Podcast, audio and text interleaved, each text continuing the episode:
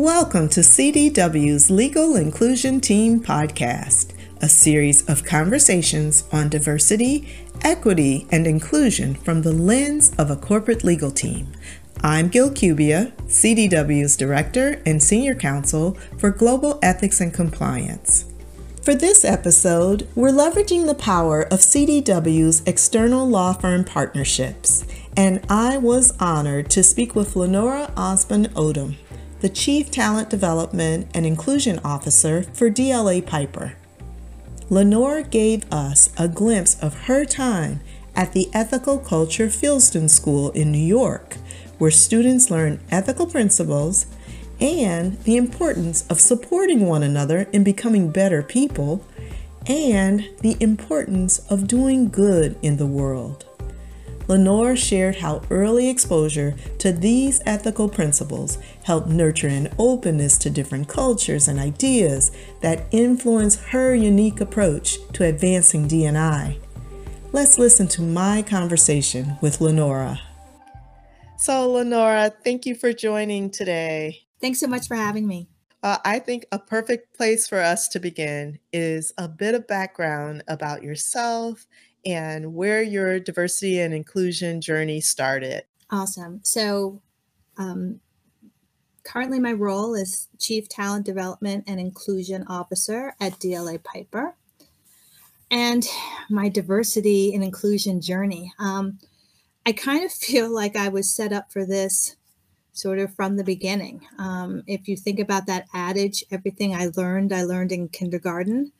I would say that my kindergarten and my, honestly, my elementary school life set me up for a mindset that was very, very inclusive, really thinking about a world in which there's space for everyone um, different cultures, different religions, different languages. Um, all of that was part of how we were, I guess, raised is probably the best word to say it, raised at school, um, all throughout school.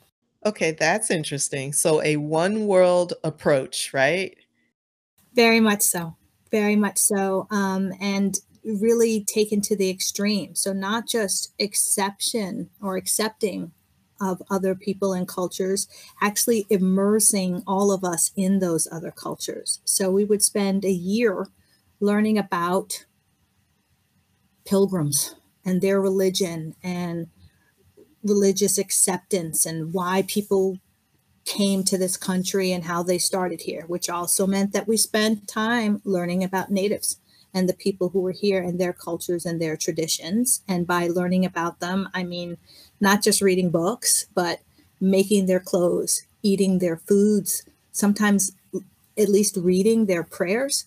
Um, really, really digging, uh, talking about how they raised their children and, and what their sort of moral standards and goals were. Really, really thinking about what life was like and experiencing what life was like for different kinds of people. That's interesting. So now, this was a school that you attended for grade school, or can you tell me a little bit more about the school itself?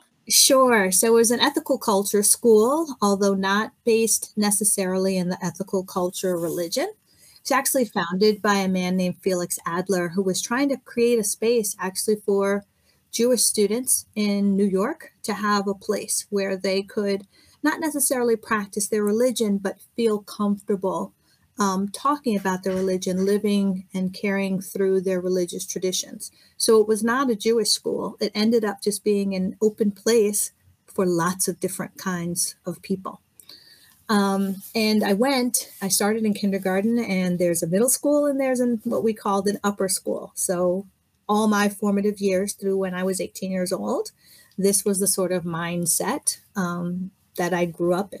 So this is an approach that if we took that and multiplied it by, you know, tens of thousands across the US, wow, imagine the mindset that, you know, as adults we'd all have today um, with a, a, a one world approach, being exposed to cultures and lifestyles that are unique and or different from those which we would otherwise see at home. Tell me a little bit more about maybe even the, your journey after leaving that environment, how I mean, how did you take what you learned there and translate it into adulthood? Yeah, so it really for me, it really gives me a way to find space or hold space or create space for ideas that are different than my own.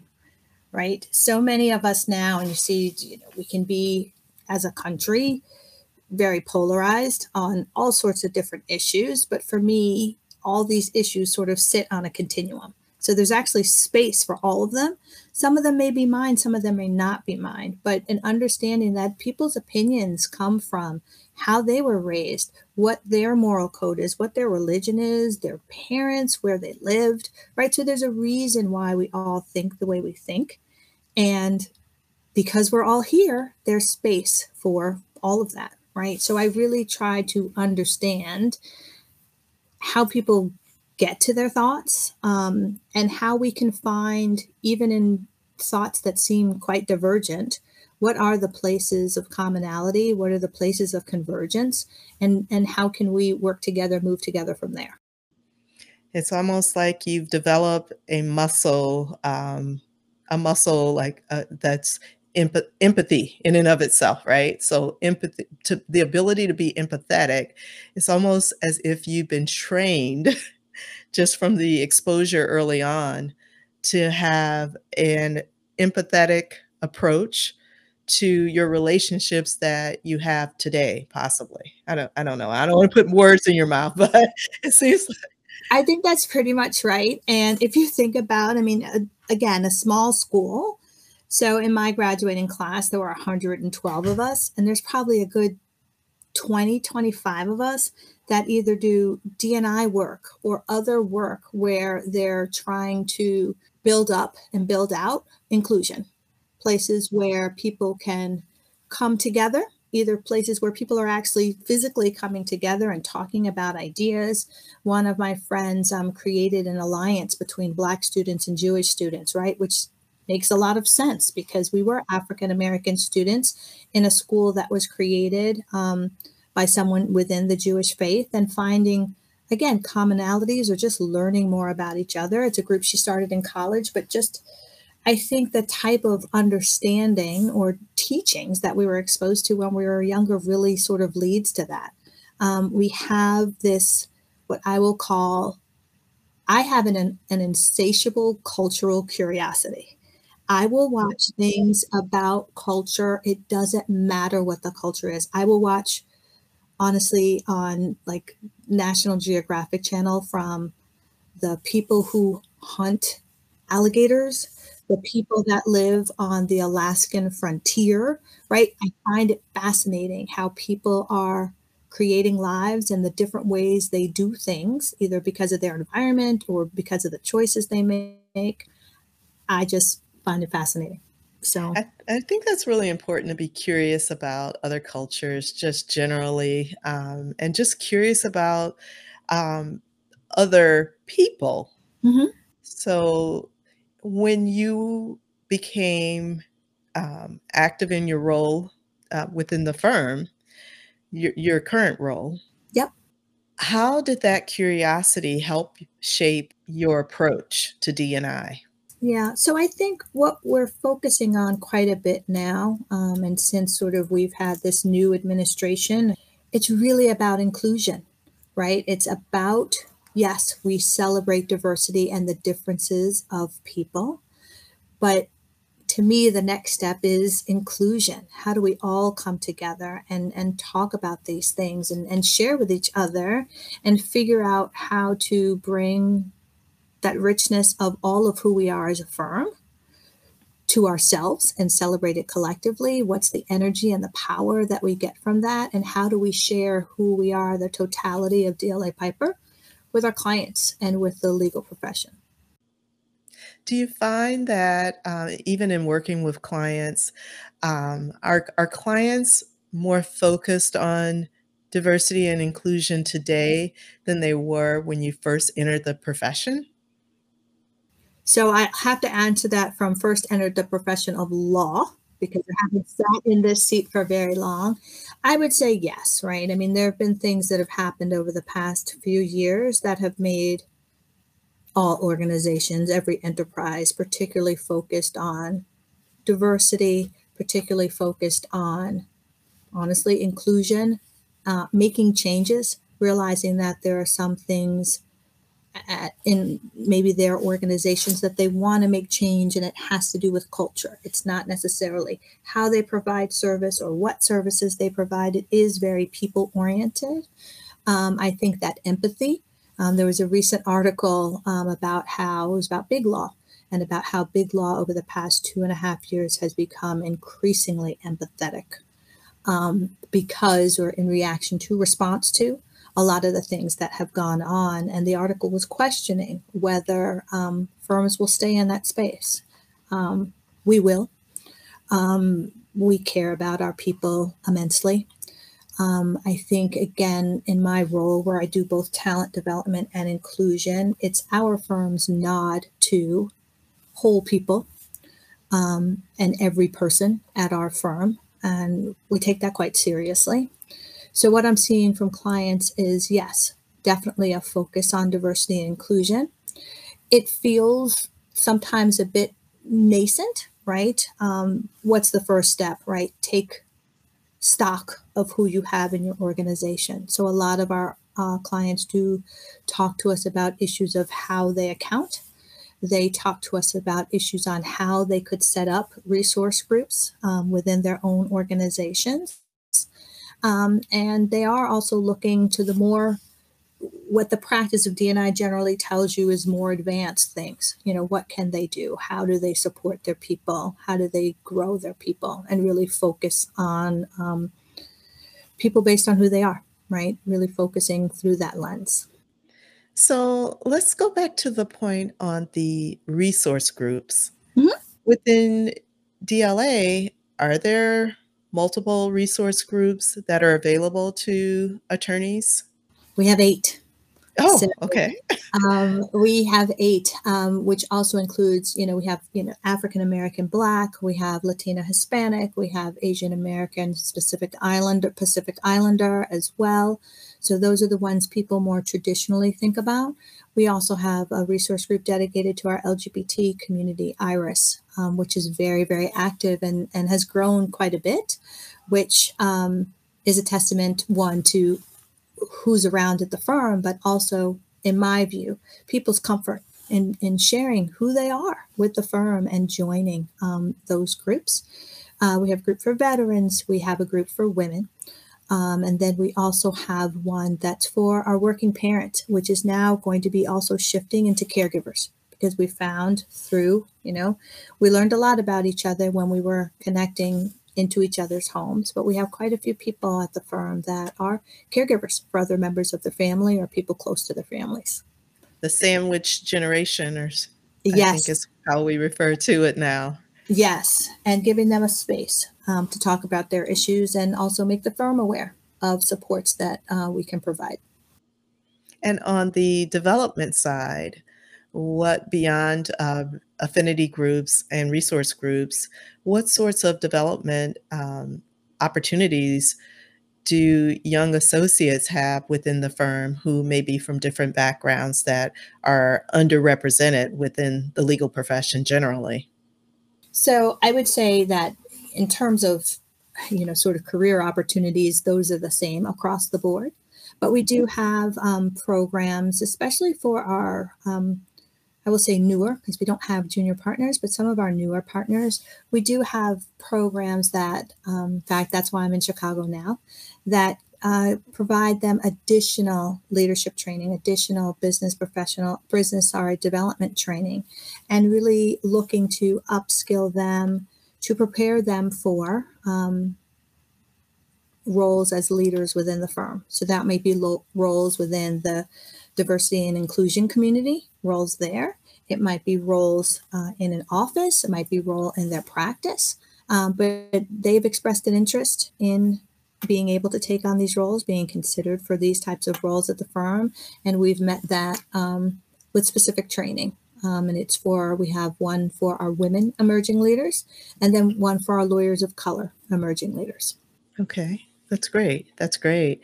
As we're in a more virtual space, um, coming out of the past couple of years working from remotely, how what does inclusion look like within the firm?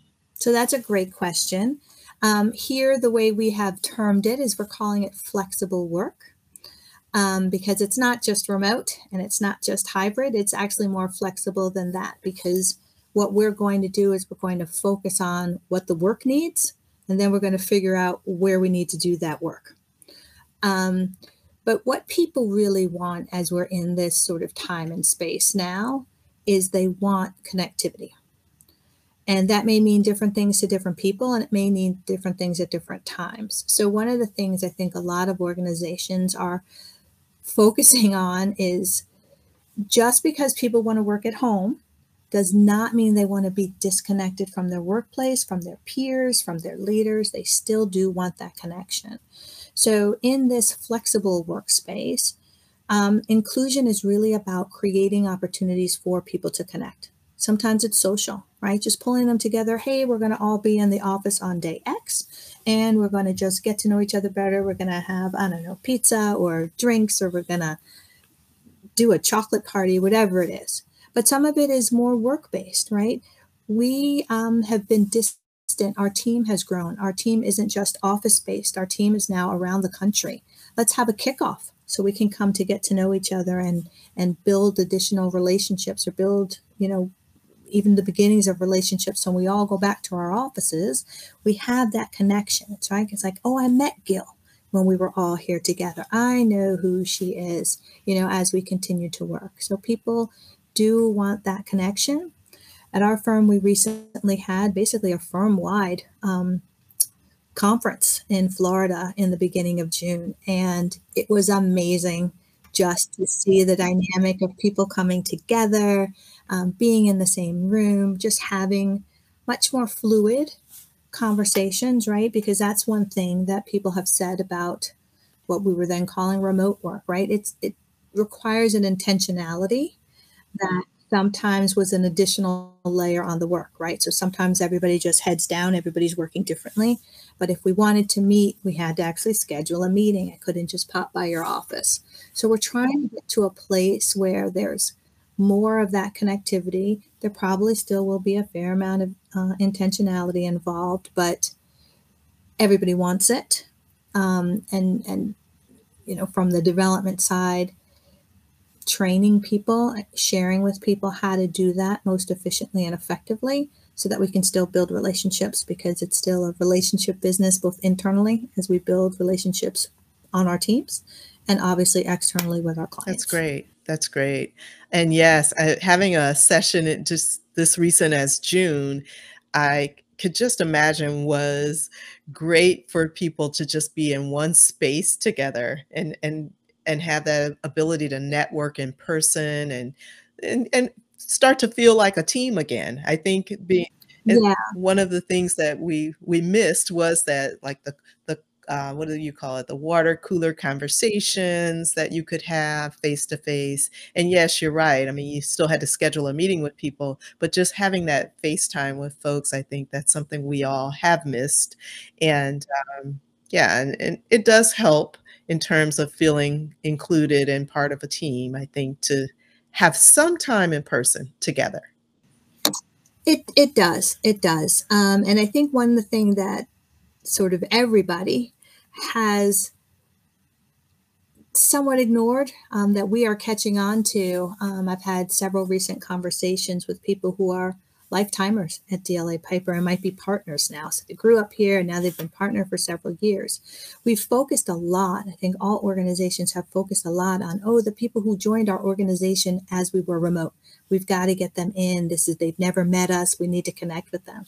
The piece that hasn't had as much focus and is equally as important, if not more, because these are the people who have established the culture of the organization, are the people who have been long timers, and this was a complete shift from how they were delivering work, how they were training people, how they were building relationships for their entire career. Oh, right. Yes. So it's not just like that it just switched for them because we switched. It's been a challenge for them, right? Because they're in an entirely different work environment. This is true. Um, and making sure, yeah, and making sure they feel comfortable with the changes and focusing on them. What do they need? Um, as as it looks like flexibility will be the way of the future. What do they need to make that transition? That's a great point, Lenora. I think that there's a lot of emphasis on the people who joined during the flexible or remote work periods that um, that kept us out of the office.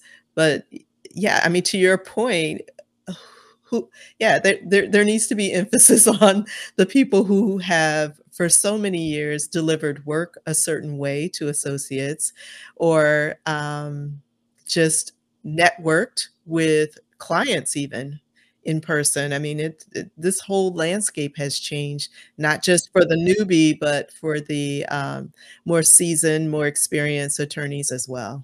Absolutely. Yeah. Great point. Great point.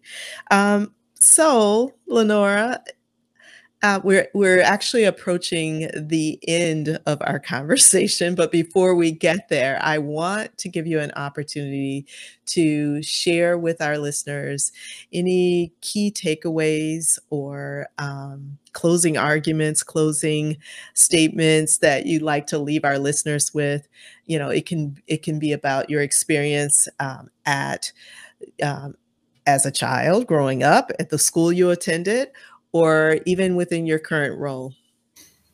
So I will say both from childhood and currently, um, it's really important to be open. Um, the practice, and I'll call it that since we're talking about law, but the practice of, of diversity and inclusion doesn't mean one thing, right? It can be lots of different things. It's layered, it's faceted.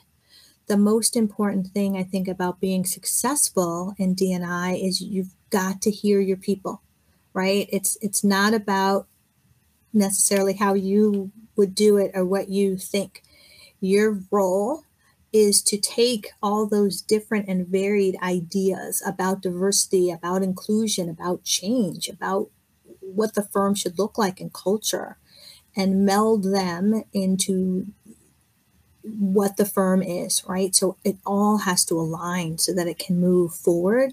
But it means you have to be open to hear lots of different voices because otherwise you're going to get it wrong, right? If you're only got one input, you will get it wrong. Um, and I think all of us in this role want to be successful. We want to help our organizations be more and more inclusive um, and be well thought of in this space, but that also means you have to hear your organization. Those are the people that you're serving. Um, the firm is is who you're working with and for, and it all needs to align with who the firm is, um, who the people are, and the only way to get that is to listen. I hope Lenore's words inspire you to be open to different cultures and ideas and to look at life through different lenses, through other people and yourself. By doing this, we can all support one another in becoming better people and do good in the world while creating safe spaces to work and delivering the best outcomes for our customers. That's it for this episode. I'm Gil Cubia. See you next time.